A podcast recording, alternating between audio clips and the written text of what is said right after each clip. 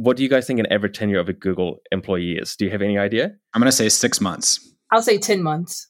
Wow. Okay, you guys really just poo pooed on, on my reveal there. 1.1 years for a Google employee, which is is historically like a lot of those FAANG companies, those are where you want to be. So for, for people who reach that kind of the, the pinnacle of, of what software development is, 1.1 years is not a long time.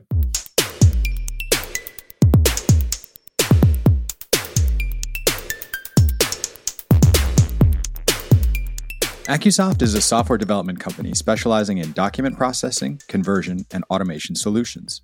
From out of the box and configurable applications to APIs and SDKs, Accusoft helps developers solve their document workflow challenges while saving hours of development time. Learn more at Accusoft.com. Hello, everybody. Welcome to the Stack Overflow podcast. I am your host, Ben Popper, the director of content here at Stack Overflow. And I am joined today, as I often am, by my wonderful co-hosts, Matt and Ceora. Ceora, how are you doing today? I'm okay. How are you? I'm pretty good. We're having webcam issues, but honestly, who doesn't? Matt, you are in the process of selling all your stuff so you can move from New Zealand to Canada and be closer to all of us at Stack Overflow. Hooray. Hooray. Y'all, if you're listening and you need a desk in the New Zealand area, that's quite a large area, check out Matt's. What are you selling your stuff on? Trade Me and Marketplace, although then that's definitely giving away my my super secret identity. So maybe just Trade Me. Just check out Trade Me, search for a computer and a Subaru Legacy. All right, y'all, we got some interesting news this week that I wanted to get to. First of all, something near and dear to all of our hearts, Instagram has relaunched with the chronological timeline. This is one of those things that to me, it's like a superpower that software developers have, or maybe more like UX engineers, but it's like the amount of change, the amount of energy, the amount of emotion that will flow out from this decision is so enormous, like the ripple effect on the world. When they're like, you know, we need to bring back the cron view. it's just like no one team should have all that power. But do, do the two of you enjoy or not enjoy chronological? I personally am old school. When I joined Facebook, there was no news feed, and I have always loved cron view. I'm big into cron. I, I look at Instagram on the desktop, so let's just leave it there. yeah, I know that Twitter has a similar thing where for a while the default was that, especially now, if you sign up for a Twitter account now, the yeah. default is going to be non chronological. So, like, whatever is the most relevant, I guess you could say. It's like a mix, yeah. Trending, yeah. algorithmic for you, bunch right. of that stuff. And then they include topics now as well, like topics that you may be interested in will just pop up on your timeline. I find that to be a little annoying, especially probably for people who are interested to like use Instagram to keep up with family members and stuff like that. You want to see things as they happen instead of instead of letting an algorithm decide what's relevant for you. So I prefer chronological order, but you know, everyone's different. I'm a fan of the chronological view, and I, I kind of like how Instagram have done it in this case. So they've basically given you, I think, two or three types of timelines. You've got the hero timeline, which is the one using the algorithm. Then you've got another timeline, which is kind of like your customized one. So you can add in accounts that you follow and you want to see as part of that chronological flow. It's not set as the default. Oh, okay. Which I found interesting, and the uh, it came from like a legislative perspective where they were worried about algorithms reinforcing echo chambers and filter bubbles, you know, reinforcing certain worldviews and all this kind of stuff. So, like, I thought this was just a kind of like, you know what, like it's been a tough year. We'll just we'll give the user something they want, which is a chronological feed. Totally. It turns out it's a little bit deeper than this.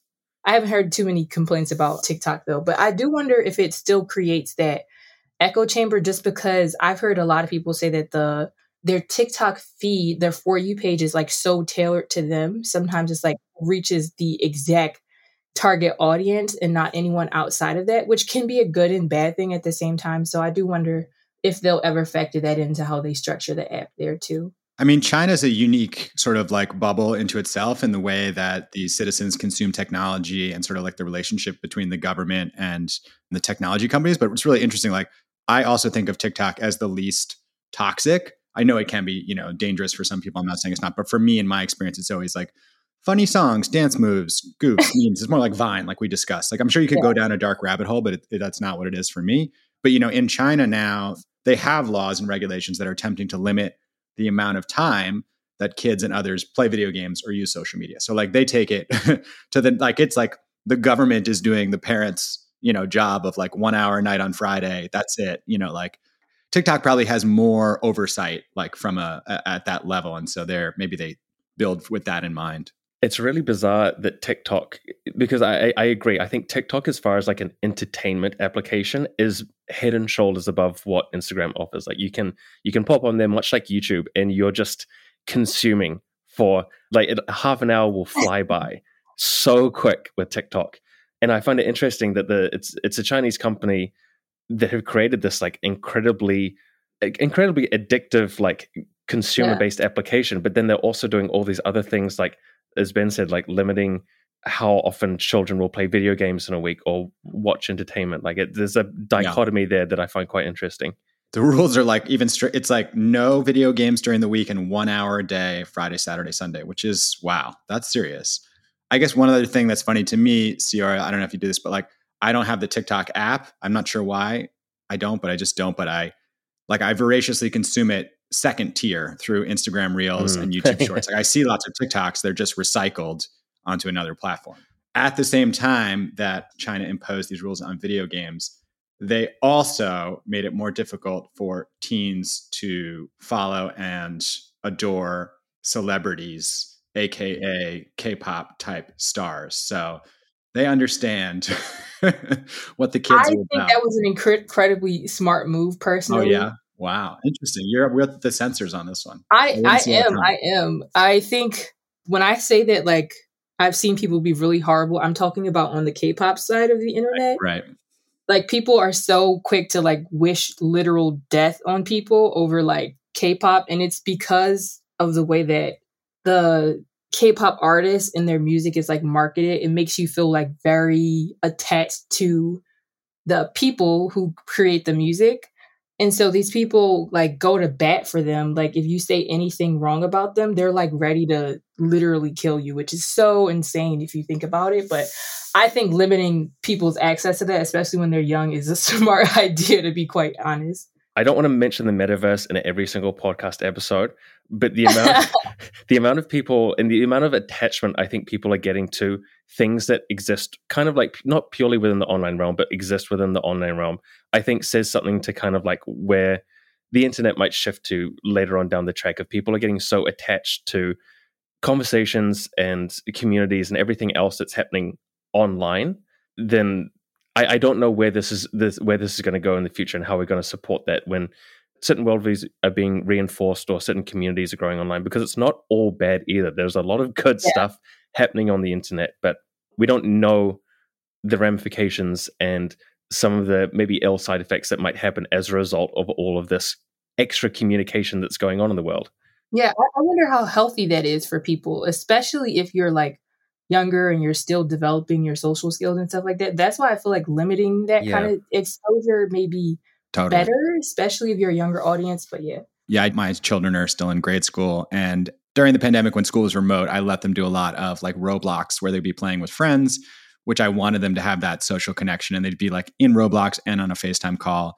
But then also, Roblox is unique in that Roblox is sort of like you open it up and there's a million different games in there that are just built by ordinary users and some of them are age appropriate and some some of them as i learned are completely not. And so you really have to keep a close eye on yeah. what kids are doing there. That's i think the other terrifying thing about the access that children especially now have to the internet. There's a lot of stuff out there that is not appropriate for people under the age of 18 let alone 13 i think that's going to be a huge challenge moving forward for parents especially is to how to introduce your children to this world where there's kind of like there's just everything and everything for you to see.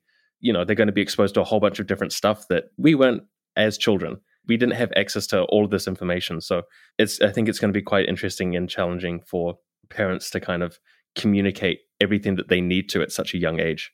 All right, let's move on to our next news hit. Just want to touch on this real quick. We don't have to spend a lot of time. I continue to see this, obviously, you know, within the workplace generally the folks that I knew at other companies, the folks that I know through LinkedIn and stuff like that, the great resignation has not stopped. It continues. People are demanding better wages, better benefits. They're leaving, you know, places and feeling like confident that they can leave and go out and find something, you know, when they need to. Just for the two of you, guess what's the view look like from where you're sitting and in what ways do you think it has it, it has both benefits to the labor to the employees obviously and then it has drawbacks you know for a company that wants to grow that maybe has has an opportunity as a startup of 50 people and has a big opportunity in front of it and could capitalize and has raised money but literally can't hire people to finish their roadmap you know that's a frustrating situation to be stuck in. So curious what you're seeing and how you see the pros and cons here. Yeah i think i'm still seeing a huge migration of people moving on to different opportunities. Yeah, and I'm even noticing that it's like people are moving on even from some of the the big name tech companies that everyone kind of aims for. I've also I think we discussed this before again in a you know previous podcast episode, but I think a lot of people are reassessing like what's really important to them, which is honestly putting more power in the hands of the workers, which I'm typically in this in support of. I do think it can be frustrating. Like I know at the company I work for now, like recruiting is just as as important as it always has been, but it's much harder now to find people who are like willing and available and who want to work with us. It's like and I'm I know recruiters everywhere are going through this. So I know it's hard on both especially for like on the company side of things, but generally I think it's a good thing. I th- just speaking from a New Zealand more like locals perspective, there have definitely been there's been a huge shift I think over the last couple of years where New Zealand salaries have been quite low for quite a significant amount of time, and now people are advertising roles twenty to thirty thousand dollars, which is maybe twenty thousand US more than what they were advertised for a couple of years ago. So there's been a huge increase in, in salaries, which has been fantastic to see but there's also been a hell of a lot of turnover. I've got friends at companies who whole engineering teams have been cycled through twice over the last two years. People will come, they'll stay for a year. I can imagine how frustrating that would be from a product perspective. And I don't think it's uncharacteristic either. Like, what do you guys think an average tenure of a Google employee is? Do you have any idea? I'm going to say six months. I'll say 10 months wow, okay, you guys really just poo pooed on, on my reveal there. 1.1 years for a Google employee, which is is historically like a lot of those FAANG companies, those are where you want to be. So for, for people who reach that kind of the, the pinnacle of, of what software development is, 1.1 years is not a long time. No, it's really not. Actually, that's kind of an interesting thing we could discuss just for a second. Yeah.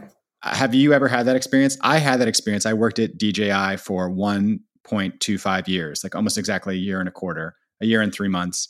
And I feel like I learned a ton and I made some good connections and like it was worth it. Like it allowed me to make like a pivot in my career. Before then, or even now, I would normally say like one year or a little over at a place is like, it's not worth it. Like so much effort to leave one job and the stress of deciding and missing your friends and thinking, was this worth it? Was it not? And regret. And then all of a sudden you leave again. It's like, oh my God. But now, you know, with three years of hindsight, it's kind of like I learned a lot there you know, I got to make like a career transition and now it's just sort of, it's in the rearview mirror. I don't know. Have you, have either of you ever done like a short stint somewhere and felt like it was worth it or not worth yeah. it? I can speak to this because it's very interesting. I have never, thus far in tech, I have never been at any company for a year or more. so, a serial employee, yeah. Yeah, there's a few reasons why. I'm not a bad worker. I get along very well with other people. It's not that number one, most of the work that I've done thus far has been on a contract basis, and contracts usually last for like three months anyway. But other than that, I'll say um, something that's probably also like a pretty major generational difference, I would say, between like myself and my parents is that I've noticed that a lot of people, like millennials to now, don't really put up with like bad circumstances at a job. So when things get like veer into the toxic territory, it's kind of like, okay, it's time for me to move on instead of going through like the the mental stress of like dealing with this. And then also combine that with working in tech where our skills are in demand and it's generally easy. I won't say like it's easy for everyone, but there's so many jobs out there. So there's like a level, a higher level of security than I think is normal with other industries. So I think with that combination, a lot of people are more inclined to like move on if it's like this is getting stressful i could be making more money somewhere else. Matt i want to get your thoughts but yeah just to say like as a generational thing you know you mentioned that generation. I graduated into the great financial crisis of 2008 or i left grad school then and so there were no jobs and i like lost the internship i had and then i didn't couldn't find a job for two years and so after that if i took a job i was like gonna stay even if it was brutal like i wasn't you know i needed to be employed that was like it felt like there was a two year gap where it was like I couldn't find a job that's going to look terrible on my resume. It's like couldn't get my career going. So in that situation, and maybe I still carry it with me, I would like never. I would just you know I'd grit my teeth and bear it. It seems that there's been a shift, I think, over the last couple of years as well, where when you're interviewing or when companies are kind of conveying what they value in, in, in an employee, there's a lot more room, I think, for people to come and say, my last workplace was not serving me. I was not growing. There was a toxic environment, or the environment was not something that was conducive to like my learning or well being. People are much more accepting of people being like, I gave it a go for six months. It wasn't for me. It wasn't enabling me to be the best person that I could be. So I'm moving on. And I think it's good to see that companies are more accepting of, of those kind of facts. I think staying at a year for a company is totally fine because you, you can still get a lot from that and if you reach a point where you're like, I've hit a growth cap, this is not career advice, but I think like you should always trying to be learning and, and, growing within a career. And if that's not happening, that's something that you should be discussing with your manager or your seniors or trying to find opportunities there to continue that that growth path. Because I know for me personally, if I if I stop learning, if I if I don't feel like I'm being challenged, I get bored. And then when I get bored, I get quite miserable. So yeah, you know, I think you can you can definitely look at something, especially long term. If you're looking to make a career shift or a pivot or anything else like that, sometimes those year long year long stints where they might be slightly more intense than you're used to, or it's kind of like moving to a new skill because you want to go from stepping stone B to C. That's I think that's totally fine to do. Yeah, I, I'll say on the flip side too. Sometimes you're in a place that forces you to grow a little bit too quickly mm. than what you're ready for. Especially this can happen in a startup world where you may be like on the more junior side of things, or maybe even not so much, but you get a ton of responsibility dropped on you. Sometimes that could be something that's detrimental to your growth career wise honestly so, so, sometimes even in those situations like you could you could be somewhere where you feel like you're not growing enough you're not learning enough or you could be somewhere where you feel like you're being forced to ramp up too quickly on things that you just that are just you're not ready for which is okay but either way, like sometimes you just find out that the team you're on is like not right for you. The company is just not right for you, which is okay because there's so many options out there. All right, we're going to do one last news hit and then we will move on to the topic of the day. I just thought this was really interesting. Uber in two cities, two of its biggest cities, New York and San Francisco, is now integrating with the regular old taxis. So you oh, open the Uber and you're just going to be able to hail, you know, what in New York we call a yellow cab. Different places, you know, they sort of have that. And those two industries were kind of, you know, at each other's throats for a long time, said a lot of bad things about each other, competed, had their own things. It was interesting to see that network finally pulling together. And I'm, I'm kind of glad because obviously Uber has the best software, can afford to hire tons of great engineers and mobile engineers. You know, the taxi industry, I don't really know how coherent, you know, their plan is, but I would like everybody to benefit from that. I guess flip side, you know, Uber also has its struggles with labor. So we'll see. But I thought that was an interesting little note. I don't know how to feel about that actually. I won't share my opinion, but initially it sounds cool, but I'm not 100% sure. yeah. I mean, I just want a car to come. So if it's a taxi or not a taxi, whatever. yeah. It'll be interesting to see because Airbnb have done something kind of similar where, or they face some of the same issues that Uber had, where you had a, a workforce or you had a, a lot of kind of like flow and effects as a result of that specific service. With Airbnb, it was pushing rents up and, and all sorts of things. And they have integrated with the hotels somewhat, but not to the extent I think Uber has with this. So I'm kind of wondering how how this is all going to pan out longer term. You know? Right. Eventually, it's just like we're just going to do the eBay marketplace. It's like you could go on Airbnb and stay at a Marriott, and it's like, why am I on here? But you know, it's like yeah. I need to stay in this location or whatever. Yeah, exactly. All right, let's move on to the topic for the day. Whichever one of you uh, threw in this first one, do you want to kick it off? So, for anybody who's ever worked in a restaurant, they're well familiar with the receipt printer that prints out dockets and all sorts of stuff, and then it becomes grease stained and it's all over the place. And then somebody says, "Where's my order?" And then a slip has slipped down between some kind of fryer, and it's an absolute nightmare. Well, what this engineer has done has taken that absolute nightmare and uh, replicated that for GitHub issues. So Andrew, the creator, has basically created a physical printer that every time a, a new issue is created on GitHub, it prints out a little docket for him. So he, he can be sitting at home running his, his own business. An issue comes up, it's print, and he can put that on his physical Trello board, which would be quite cool. So shout out to Andrew for creating that. I think it's a quite a neat little project. Yeah, help keep you in your flow state. You know, paper tickets, put them here. Yeah, don't uh, don't multitask. Not too many windows open. All right, hit, kick me off to the next. The other cool thing that we found this week was basically an automated computer science course framework, which I think is quite interesting. It's nicknamed Anubis. Ben, do you have anything to add to this one? Well, I guess for me, you know, I've gone through a bunch of different computer science programs. I did Free Code Camp, I did Twilio Quest, I did a bunch of like of, of Codecademy. And so I, I kind of like the idea of one that responds to you. Like if you're going through Free Code Camp, you know, it's very boilerplate, like you can jump from one to the next and stuff, but like you're going in sequence. It would be interesting to see one where if it sees you're successful in a certain direction, it kind of throws you more lessons in that direction or like if it sees you know like you're struggling with something like it circles back to that concept you know drops that concept for now and, and, circles back to it later or like shows you that concept with like a different approach to the you know pedagogical instruction like maybe they'll get it this way not that way because like there are definitely places where you know I, I have the sort of high of like conquering things and there are places where it's like man you know like this is just not programming is just not for me. So I, I was i was kind of interested in that that sort of element of it that if you know I don't know if that's actually how it works, but that it tries to automate a CS course for you. I mean, do you know how it works? Can you explain a little bit of it? Yeah. So basically, it does a whole bunch of different things. One of the things I specifically liked about it is that it kind of come it has auto grading functionality. So, say for example, if you're submitting an assignment, it will instead of you finding out your mark at the end and being like, "Oh no, I I failed," you can submit assignment and then you can see exactly what your grade is going to be prior to that. So depending on how much work you want to put in beforehand, you know, if you reach that 70, 80% threshold, you're like, yes, pass. Well, go, go. Yes, I want to know if I'm going to fail the test before I decide if I want to submit it. Uh, everything in life should be that way. Yeah. Yeah. I like the idea though of like a, a CS course that adapts as you go through it. I think that is so cool. I think one of the biggest differences between doing like an in-person boot camp or doing even like a CS major, like a CS degree, is that the biggest difference between doing that and then doing like the self-taught route where you like take a online course or something like that is that it's not very customizable.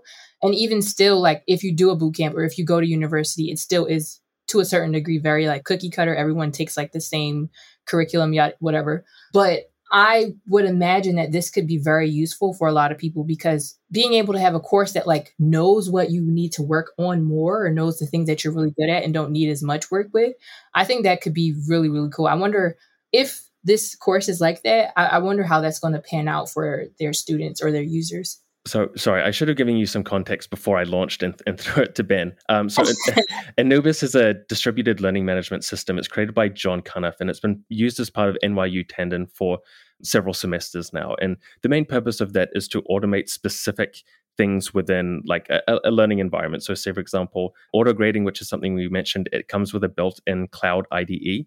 One of the things that I find most frustrating with learning new things is setting up your own like virtual environment and that's if you can like take a lot of the the grunt work and uh, environment and environment setup and things that people get stuck on i think that means you focus more on the actual learning and the programming and you're playing around and tinkering. And that's one of the things that anubis solves with with the cloud ide it gives you i think a visual code based ide that's based in the cloud and a linux environment and it's all it's all up and running ready for you to go. And as well as that it creates some insights and that kind of stuff. So this isn't quite kind of like a structured kind of like it's going to tailor to your learning and, and what you want to do. But I'd love that idea and I would love to see that implemented in the future. Yeah, that feels like a lot of work though to create. yeah. I guess as you're moving from one language to another or trying to get to a new framework, that's so, yeah, that is sort of like that level one challenge, Matt, where there's a lot of friction. You know, like you open something up, you just want to do it, and all of a sudden it's like, all right, you need to figure out where you're going to hold, you know, hold your stuff locally and make sure you have GitHub running and also get your IDE up. And, you know, by that point, you're, you've sort of like run into so much friction, you're not sure you want to proceed. But yeah, I, I like this. For me, that was one of the benefits of, yeah, things like Twilio Quest, where they like kind of automated some of yes. that stuff. And also there was a tutorial that walked you through like how to make sure everything was connected. The interesting thing is too that like even professional developers are like kind of sick and tired of like the setup side of things. There's so many new tools where the expectation is that I can get up and running and not have to go through a whole lot of setup. So it's not just something that learners are interested in, it's something that everybody who codes wants at this point. You might be able to help me out with this because this exact same thing happened to me last week. I'm working on a side project at the moment with Python for Stack Overflow and it was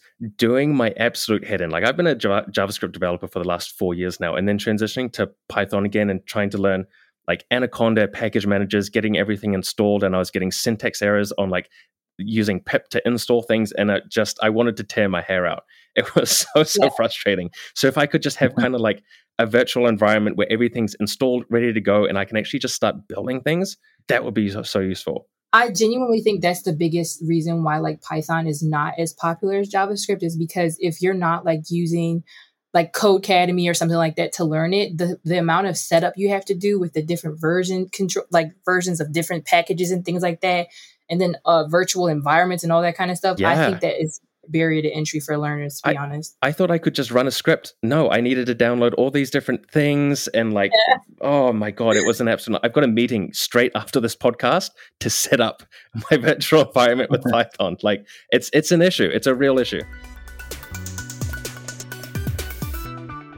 All right, everybody. I don't know if this is international, so my apologies. But if you live in the United States, I want to shout out the Libby app, which is for libraries. You can just sign up with the same like little, you know, code that's on your library card, and then it works just like Books does on Apple or, you know, the Kindle does. You can download anything. You can download audiobooks. And the best part is you can put it on hold. So you just like check a bunch of stuff that you want to read or listen to at some point, and then magically, boom, it just appears when it's ready. And yeah, it's been saving me a lot of money that I used to spend um, getting the digital version of these books and audiobooks. So shout out to the Libby app. I'll throw it in the show notes. Yeah, I, I love the library apps too. I use one that's called it's called Overdrive. That's what it's called. Oh yeah, Overdrive is a really good one. Yeah. Yeah. My shout out today is going to be a blog. It's called Lead Dev. And it's basically a blog that features content from like developers all over the world who work in tech. And it has articles that typically center around like career stuff. So like how to onboard your team members, how to like scale up and hire and all that kind of stuff. I found the articles on there to be super, super helpful for like some of the more unspoken things that happen career wise in tech. Like you learn how to code and all that kind of stuff, obviously, but like who teaches you how to run a meeting mm. effectively? Mm. Who teaches you how to onboard people? I found this blog to be really good for that kind of stuff. My recommendation is actually something Ben has mentioned earlier on today, and that's Twilio Quest. It's mm, yes, the most ridiculous. Like I don't know who got approval to make this specific thing, but it is incredibly great. It's basically a video game that teaches you how to use Twilio. It comes with its own original soundtrack, which you can listen to on SoundCloud. Yeah. it's got a whole bunch of other kind of like gaming related things. Um, they go through JavaScript programming language, Python, open source, REST APIs, uh, and they've also got uh, something there for their Twilio specific training too. I have been sponsored by Twilio in the past, so I just want to make that quite clear. but this is probably the coolest thing I've I've seen when it comes to like teaching people how to code on the internet. It's incredibly well done. It's got a great, great like sort of old school eight bit, you know, kind of vibe to it with the music and the side scrolling. And yeah, it's it's a fun game on its own, but you're you're learning while you're doing it. All right, everybody, let me shout out the winner of a lifeboat badge, and then we will say goodbye. A lifeboat badge is given to somebody who came on Stack Overflow, found a question with a score of negative three or less, and gave an answer. Now that answer has a score of 20 more, and the question has a score of three or more. So some knowledge has been saved from the dustbin of history. Awarded March 25th to alkber in Java. How do you convert seconds to minutes to hours and days? Time is always a challenging thing for developers. This I know. I am Ben Popper. I am the director of content here at Stack Overflow. You can always find me on Twitter at Ben Popper. Email us with questions and suggestions for the show, podcast at Stack Overflow. And if you like us and you like listening, leave us a rating and a review. Really helps. My name is Ceora Ford. I'm a developer advocate at Apollo GraphQL. If you're interested in seeing me more online, I spend most of my time on Twitter. You can follow me there. My username is Ceeoreo. That's C E E O R E O underscore. And I'm Matt Kiernander. I'm a technical advocate here at Stack Overflow. If you want to find me online, I'm on Twitter at Matt Kander. And uh, if you want to find me on YouTube, I'm also Matt Kander there too. All right, everybody. Thanks for listening, and we will talk to you soon. Bye.